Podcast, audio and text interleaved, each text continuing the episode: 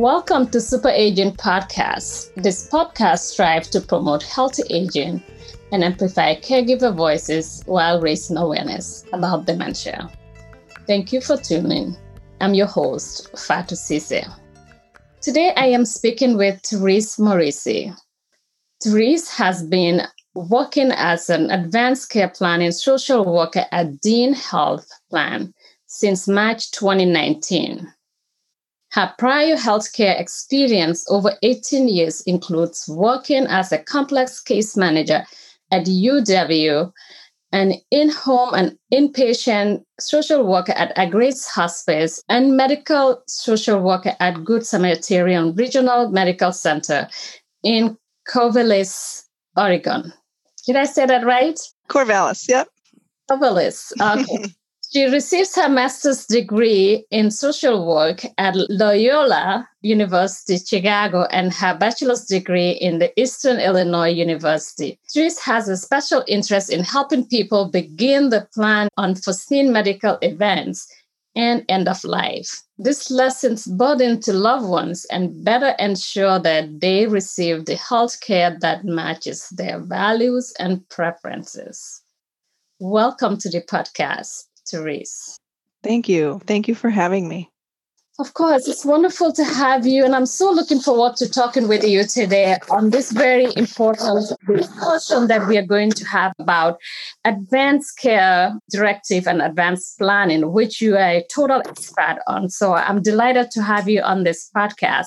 But before we dive into that, what does super aging means to you? So to me, the image I have of a super ager is somebody who's really engaged in life. They're not defined by their age or their the number that's assigned mm-hmm. to them. You know, they continue to stay active mentally, physically, spiritually, emotionally. You know, somebody who's in their 80s and is still playing tennis or still playing bridge or, you know, just really maximizing their days and just wanting to stay as well and healthy as they can and connected to the, you know, with a really good social connections and social network. So somebody really who's just really vital, living fully. That's great. Yeah. I, I totally agree with that. That that does truly define what a super ager is. And Therese, what inspired you to pursue social work and with a focus on advanced care directive and advanced care planning? So I guess going all the way back to graduating from undergraduate i had my i studied sociology and i just really had an interest in kind of social problems mm-hmm. how people function in groups together and then just wanting really wanting to help people and it was kind of going through my work with um, i started out working with kids who were victims of abuse and neglect and then realized I just really wanted to keep going in that direction. So I went back to my school and got my degree in social work and then ended up getting a job in a hospital and then really in, enjoyed that experience. It was very rich, but was really I've always had a curiosity and a fascination with end of life and a kind of a passion for end of life. I had a brother who died when I was three months old. And so I think it's always something that I've thought about and it's been on my mind and want to help people talk about it and have these hard conversations that we're just not having.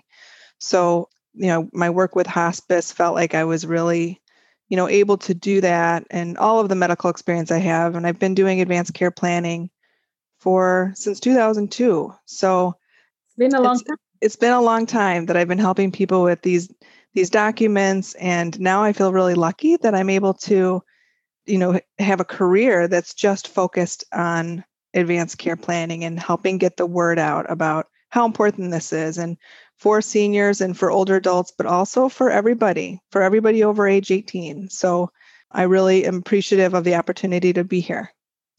Thank you. I mean, you're so right. The focus on advanced care planning could not be more important to anybody because there is so much unknown, so much emergencies that we tend to see as professionals who work in this kind of industry.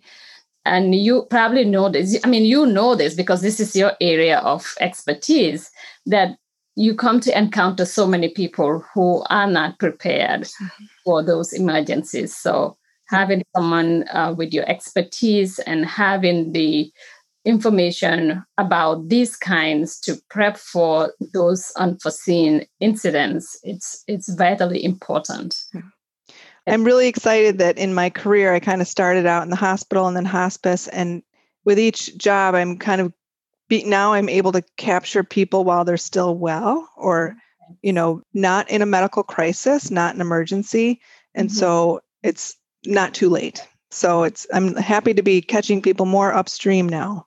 Yeah, and you know you're right because you can bring your uh, your experience from hospice to the healthcare to the hospital setting and kind of enlighten people mm-hmm. about those experiences. So that is very key.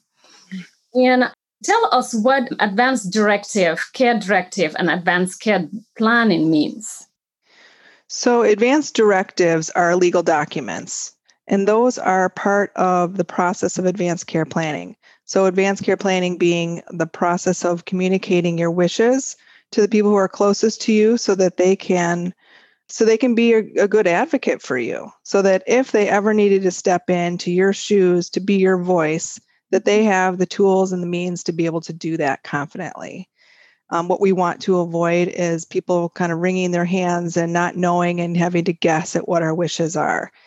You know that's I mean, for anybody who's been in that position before it's it's very hard very difficult and a lot of guilt and anguish and burden can be experienced that way so advanced care planning is really it's the gift of of communicating of verbalizing your wishes to the people closest to you so they know what you want mm-hmm. um, if they ever have to talk, speak for you and then right. the advanced directives are the legal documents that allow you to give instructions for what you want in terms of what kind of life sustaining treatment you may want or not want.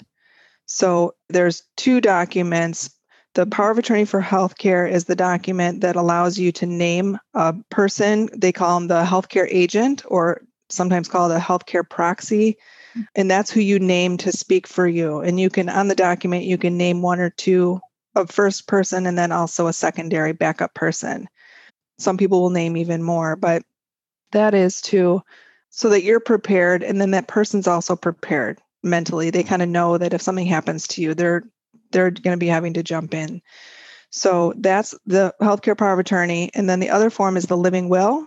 And the living will is where you give instructions for, you know, in the case of a persistent vegetative state or a terminal condition, mm-hmm. would you want life sustaining treatment, such as a tube feeding or mm-hmm. a breathing machine or ventilator or mm-hmm. other kinds of life sustaining treatments? Would you want to live under those conditions? Right. So that's a that's a pretty basic form, but that's basically what the the directives are. And inside of advanced care planning, which is a process that goes across the years. Okay. You mentioned most people have one healthcare power of attorney, but some will have a secondary. Mm-hmm. Can you elaborate on that? What would be the importance of having a secondary power of attorney? So, if your first, the per- first person that you named was unavailable for any reason, mm-hmm. so maybe maybe they're deceased and you haven't updated your form yet, mm-hmm. or maybe they are traveling and they're not available, they don't have cell reception, maybe they're ill, maybe they're going through their own surgery or their own medical events mm-hmm. and they don't have the you know the ability to be able to be there in the way that you would need them to. So in those circumstances, you know the medical team would reach out to your primary and if that person were not available, then they would go to the second person. That's great. When should an advanced care directive or an advanced care planning apply? So it applies to everybody once you turn 18. So, you know, most people, I think there's a myth out there that advanced care planning or advanced directives are for people who are old or mm-hmm. sick. Mm-hmm. So, you know, I talk to people all the time and they're like, why are you talking to me about this? I'm 45 or I'm healthy or I'm, you know, this is not for me. And I'll say, this is for everybody over age 18 because I think we all would have a preference. If something happened to us right now I think all of us would want to choose a person to jump in and speak for us.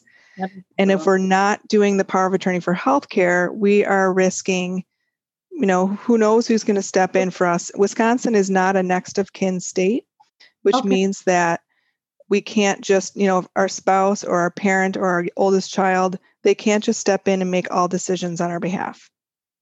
So if we don't have this in place, it could be that one of our loved ones would need to seek guardianship or temporary guardianship, which is expensive and cost like, you know, during very ex- stressful times to then have to go through the courts to get guardianship when this is something that's easily avoidable if we have a power of attorney if we thought ahead and designated somebody to be our spokesperson Right. And aside from, so Wisconsin is not a next of kin state.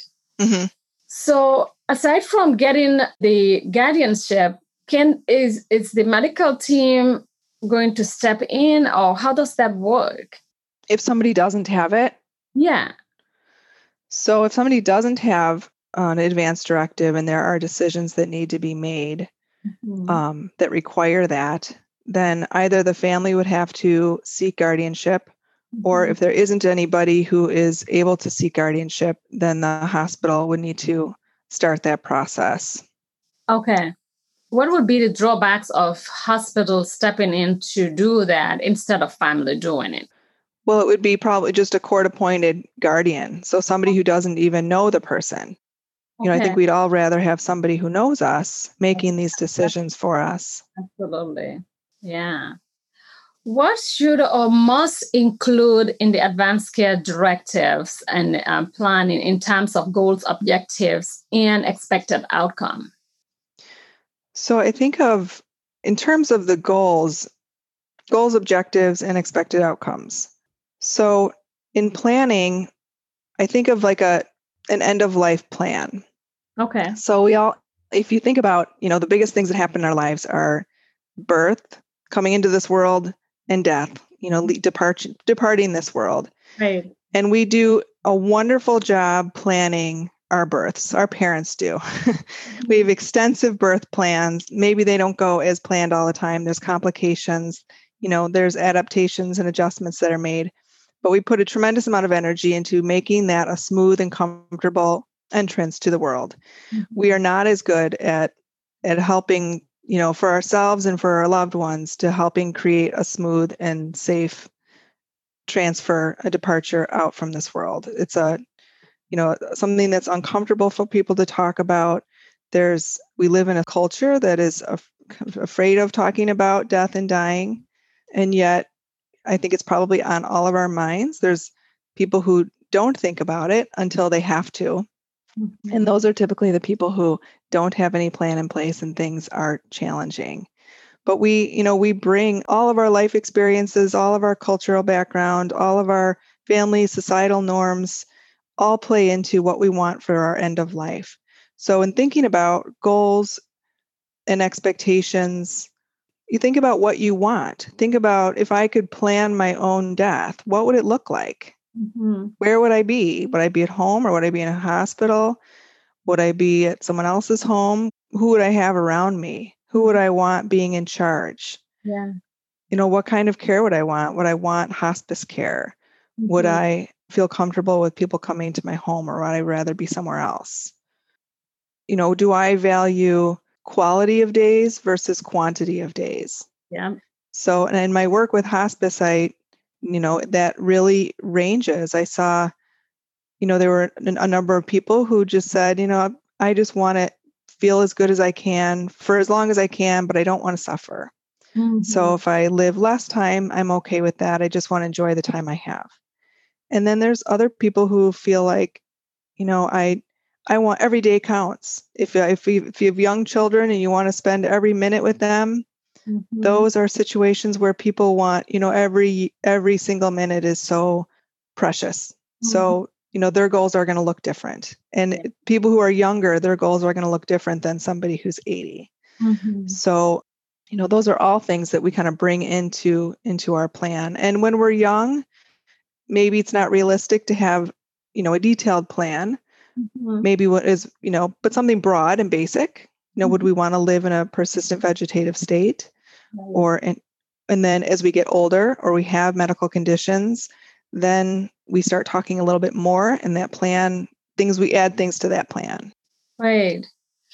I mean, just hearing you go over these things, it definitely is a difficult conversation, but yet a conversation worth having. How have you been able to like bring people to actually come to accept to go through the planning, but also like come to the point then and say, we accept the fact that we should do this and do it. How do you persuade people to do that? Um, well, we really, you know, as social workers, we really meet people where they're at. Mm-hmm. So there are a lot of reasons why people might have resistance to wanting to do this or not wanting to, to have this conversation. You know, maybe it's that they've had really negative experiences. Maybe they've had a loss in their life that was really painful and didn't go well and they don't even want to think about it mm-hmm. or they don't they don't trust the medical system they don't feel like that they can have the good care that they want they don't know that that they don't realize that could be available to them and how to get that mm-hmm. and so there's a number of reasons why people don't want to talk about it i think the most important thing is just listening to people right. you know asking kind of open-ended questions about you know tell me about what why this is might be challenging for you and see if they open up and tell you the reasons that they don't want to do it there's also you know if if they don't want to talk about it then they don't have to do a document. You know nobody has to do advanced care planning. It's not mandatory. It's strongly encouraged. It's a good idea.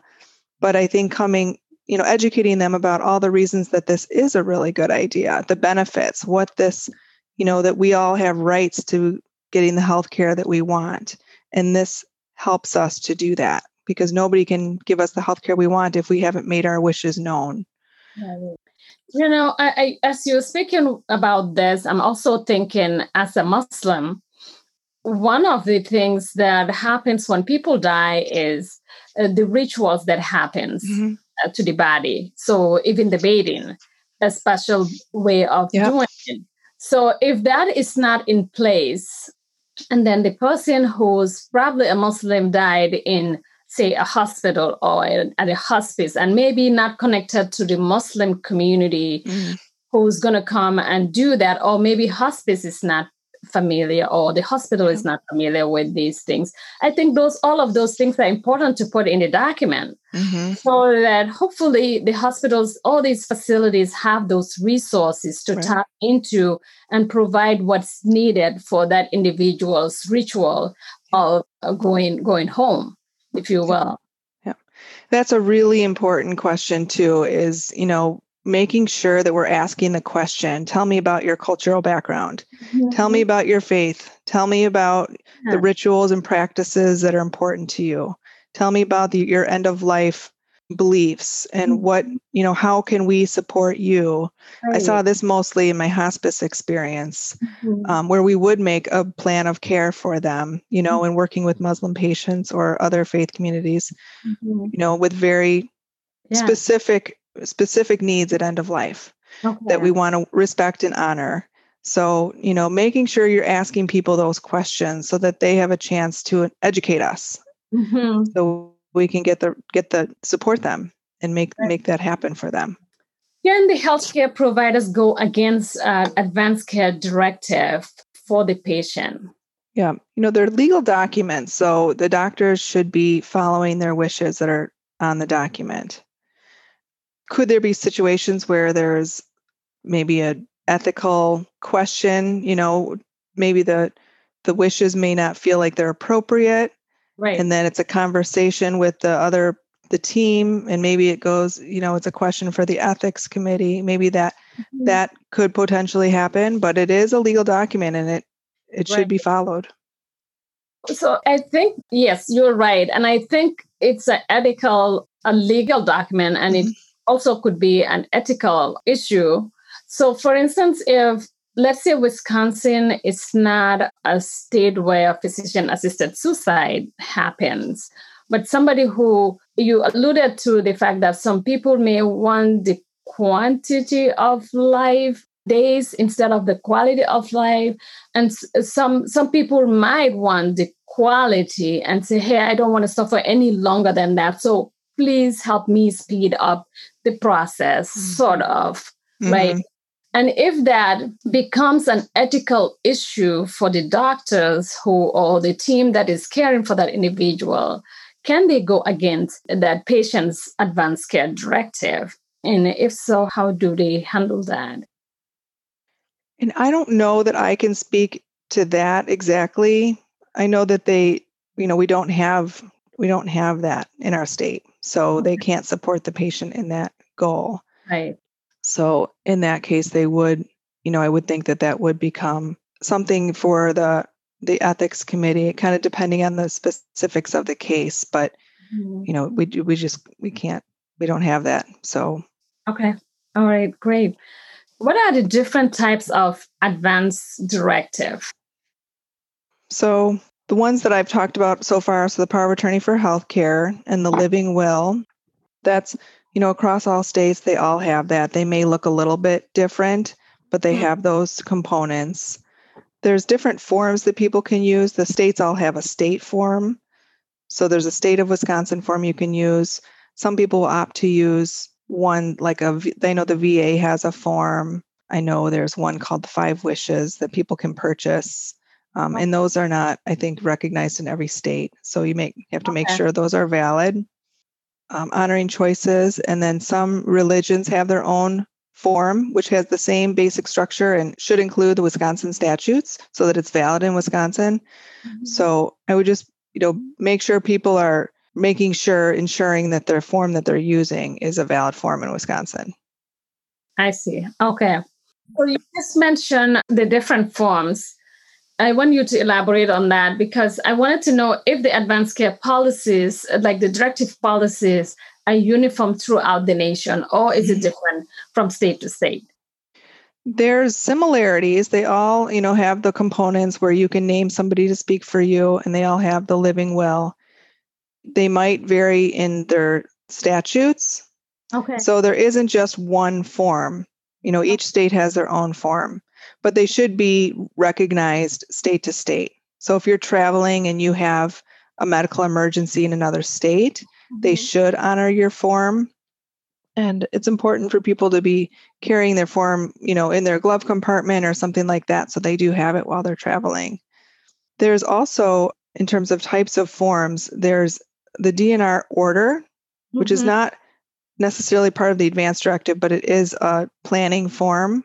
Right. And that is the do not resuscitate. Right. So important for people. I just want to talk about that provide some education around DNR because I hear from people that they are a DNR and and then I'll look in the record and there's no documentation of it. So when people go into the hospital, they are asked, "Do you want resuscitation?" Mm-hmm. And if they say no, then they're given a bracelet to wear that says no, they don't want CPR. And then when they leave the hospital, that's cut off. And I think when people go home, they think that they are still uh, do not resuscitate. Mm-hmm. So that they don't realize that that is only during their hospital stay. And mm-hmm. once they go back home, they're considered a full code again. So, you know, if 911 is called, their heart stops, they're going to get CPR. So if people are questioning whether they would want heart CPR, then they mm-hmm. should talk to their doctors because it's a physician order. Right. So that would be, it would need to be agreed upon between you and your doctor about whether or not, you know, that's an appropriate thing. Yeah. And, you know, I think a lot of education, as you mentioned, is needed in that area because even within for us as a as part of our assessment we always ask if our potential client or our client is a DNR, you know, because sometimes they might be from the time that if you start working with them and maybe something change and they might not want to be. Mm-hmm. You know, all of that situation can happen. But a lot of times I think you're right. They may think that they are when they're actually not. It was a temporal thing that was done at the hospital and they go home and think that's and if they do want to be a dnr they will get a bracelet that's signed by the doctor that's an official bracelet and then if they wanted a metal one if they didn't want to wear that plastic one they would go through a company called sticky j and that's the only okay. one here, you know, all states are different. So if you're living in another state, this may be different. But in Wisconsin, Sticky J is the company that you order that from. And so that doesn't, yeah, because people will say, like, I'm going to get it tattooed on my chest, or I'm going to, you know, they'll wear a necklace. Well, none of those things will work. You have to have this official bracelet to have it recognized. Now, that gives me a thought about not the DNR, but the advance directive. So, what if somebody didn't go with there? Is there like a database where they should be, or it is, or maybe it is in the person's primary healthcare providers um, system so that they mm-hmm. know who is in charge and all that? And if they happen to be traveling to, I know this is all a lot of questions.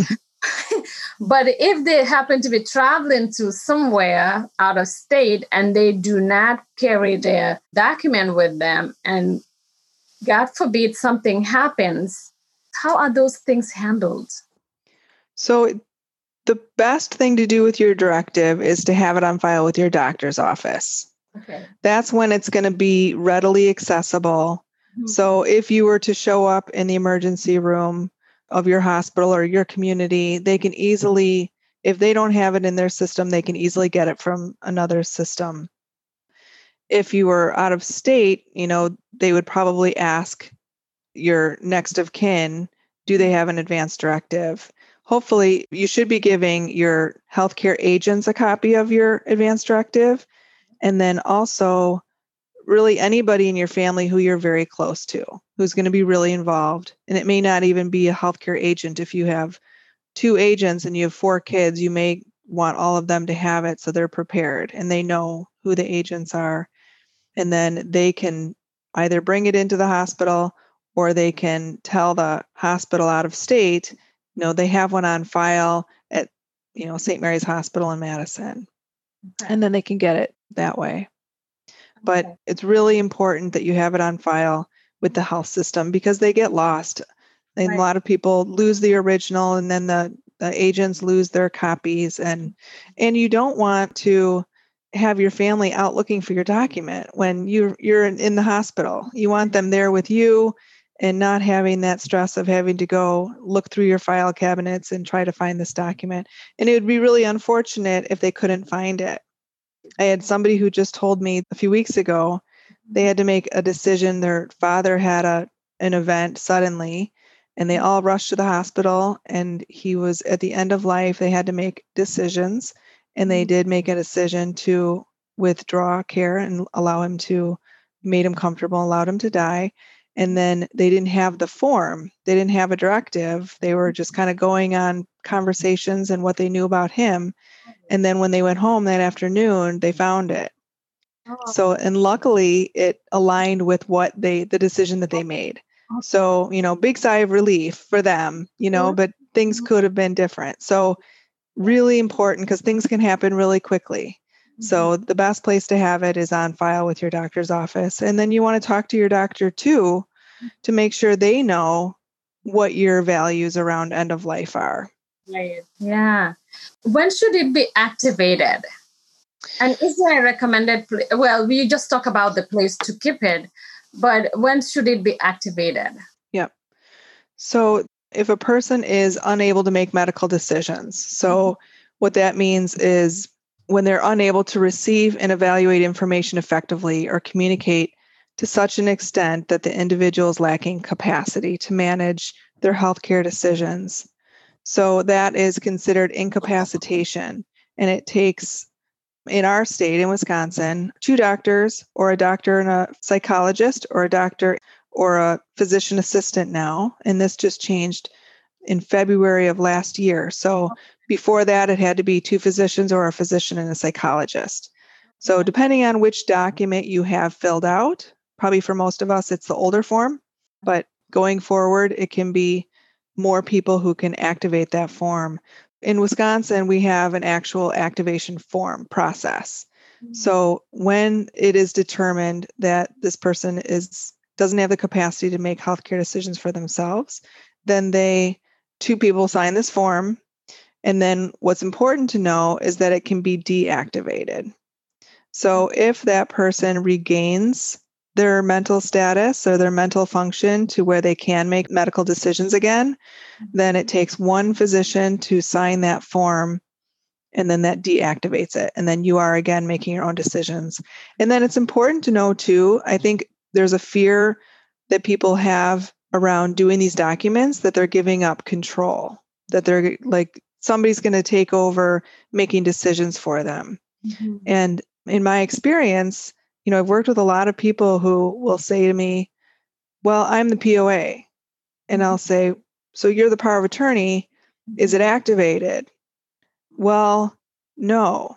Mm. Well, then you're not the POA. You know, you're not the you're not making decisions yet. Oh, yeah. There might come a time where you are, but right now, you know, your father, your mother, sister, brother is making their own decisions.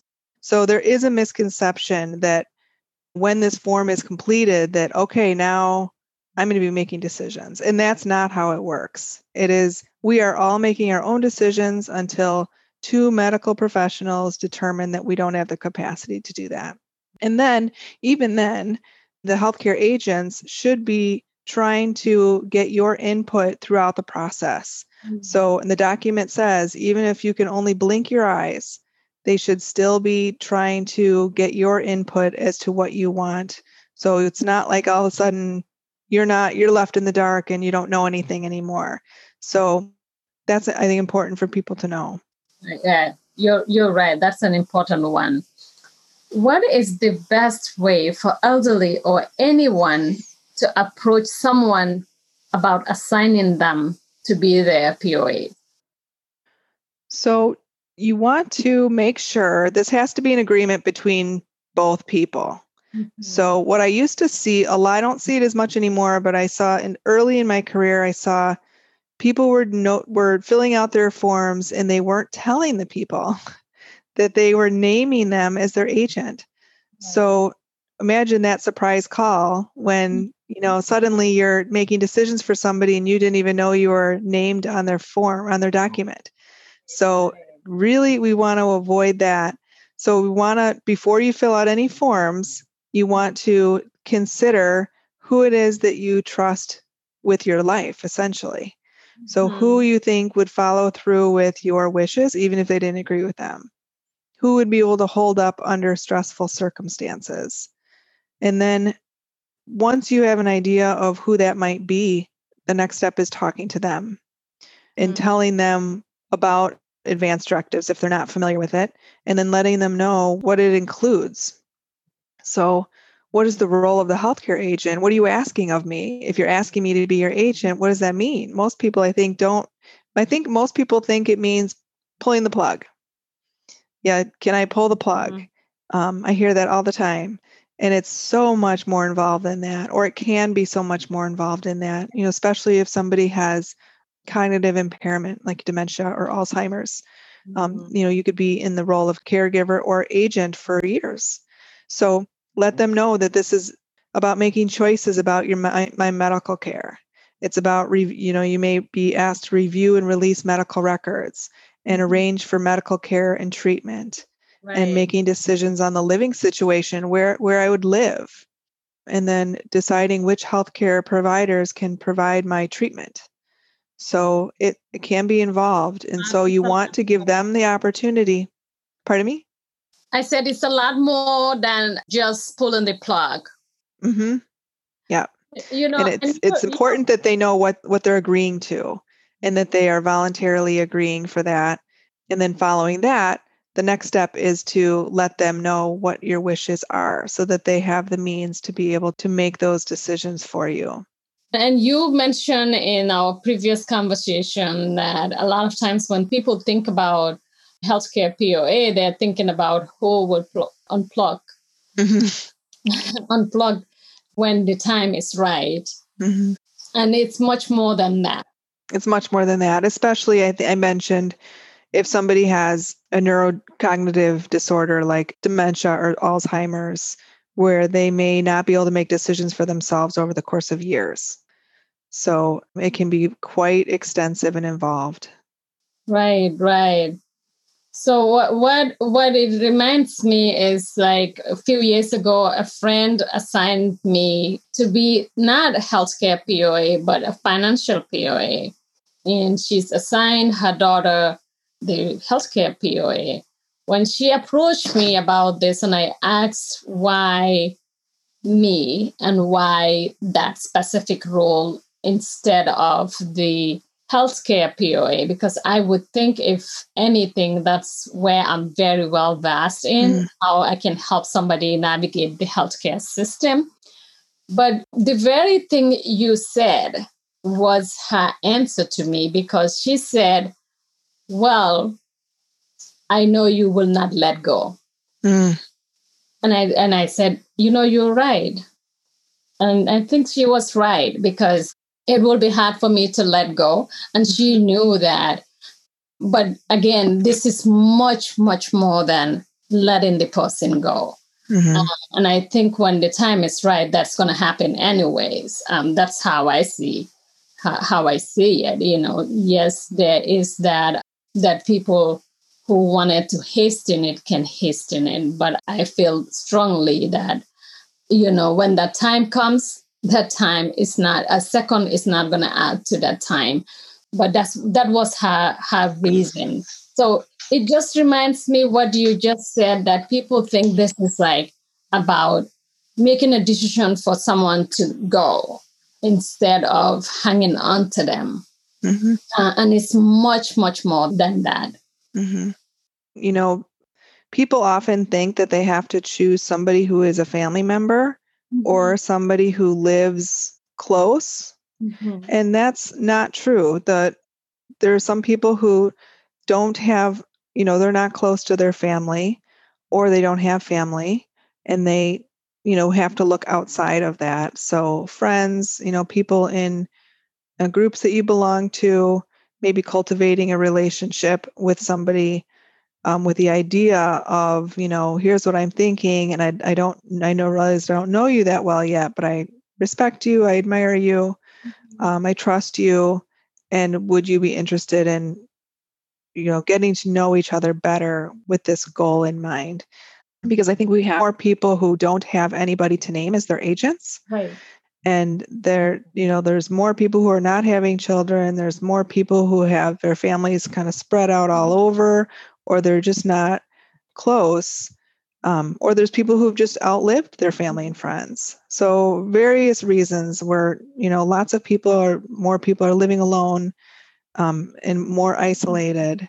And so now there there's a name solo agers and elder mm-hmm. orphans are terms that used for people who don't have um, family and friends to name on their documents and so, you know, I'm hopeful that there will be more services mm-hmm. coming to address this need. Mm-hmm. Um, there's only one program that I'm aware of that is, you know, where you can pay a fee and have somebody name as your agent who you can cultivate that relationship with.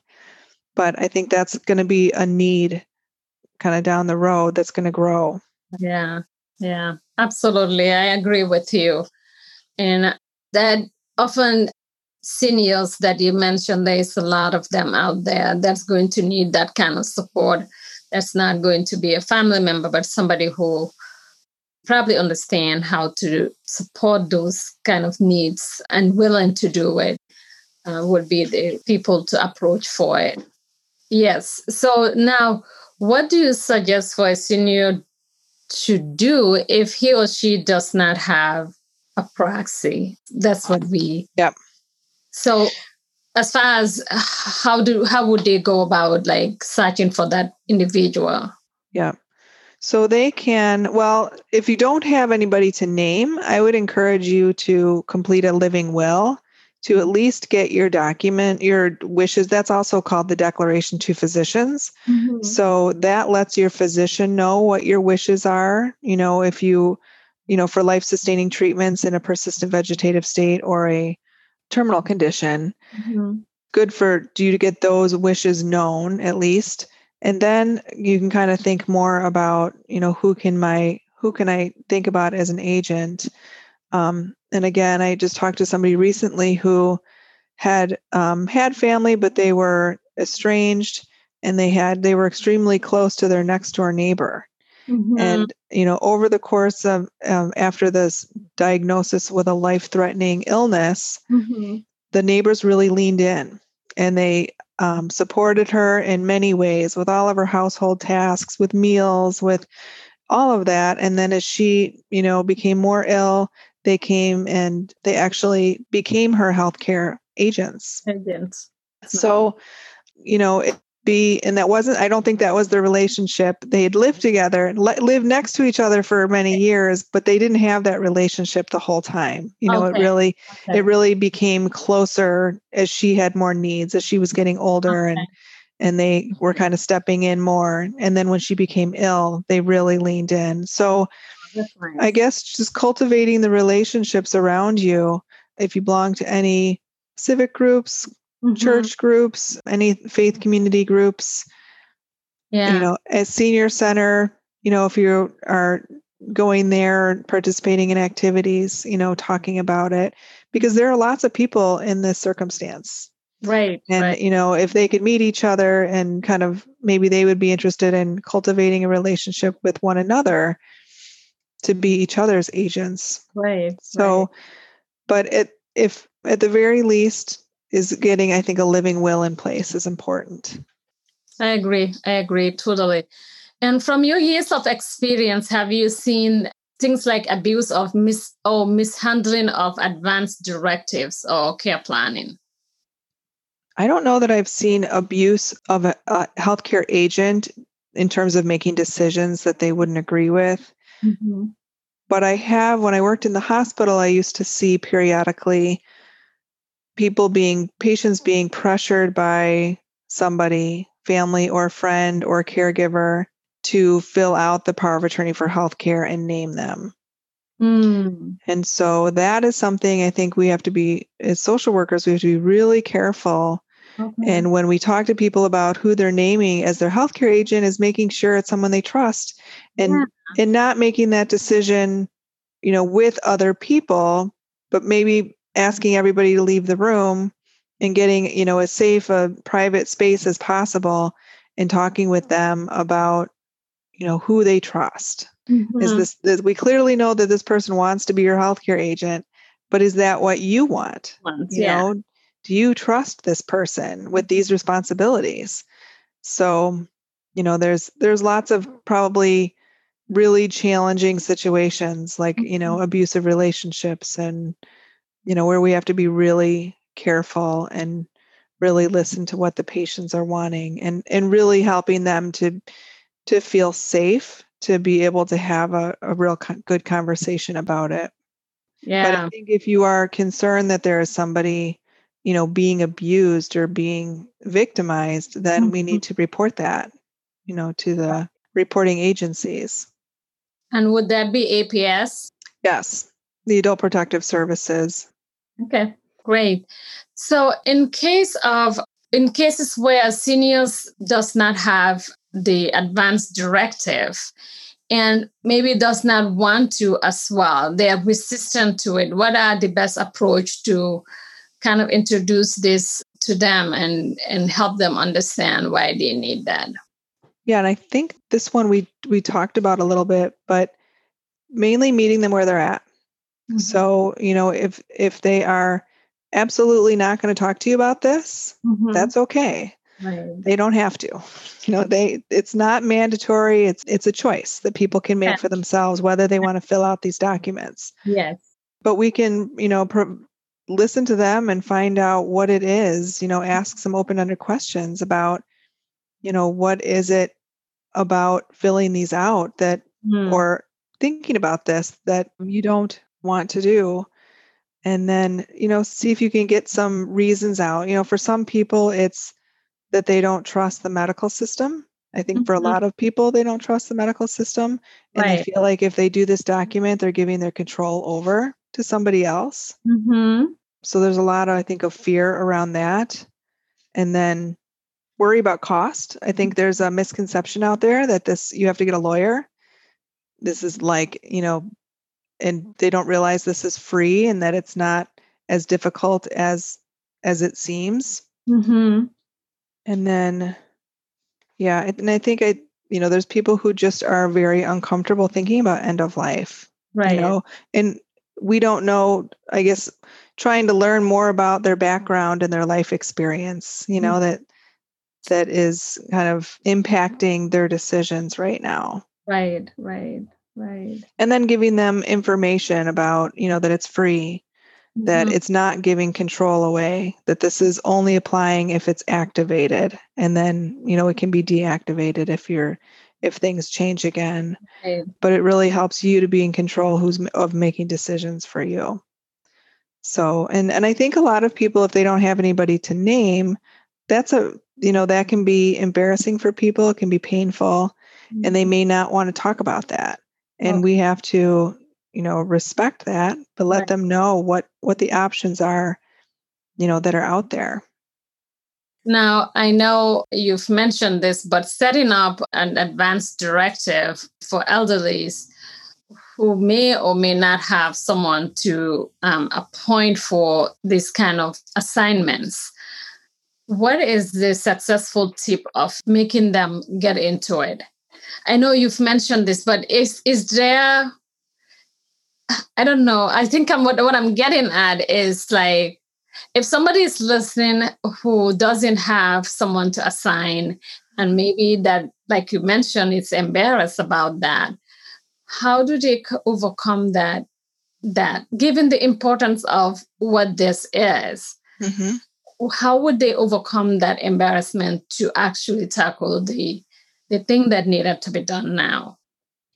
Well i think that no it's it's just becoming so much more common you know that i think once people realize they're not alone you know there's many many people out there in the mm-hmm. same circumstances who also don't have a person to name you know there's i think we're going to hear more about solo agers and elder orphans you know mm-hmm. over, over time because this is becoming more common common yeah yeah and so normalizing it that is this isn't um to be embarrassed about. Right, right. And that there are things that you can do to get your needs known and talking to your doctor and letting them know what your wishes are right. and filling out the living will and getting that in place.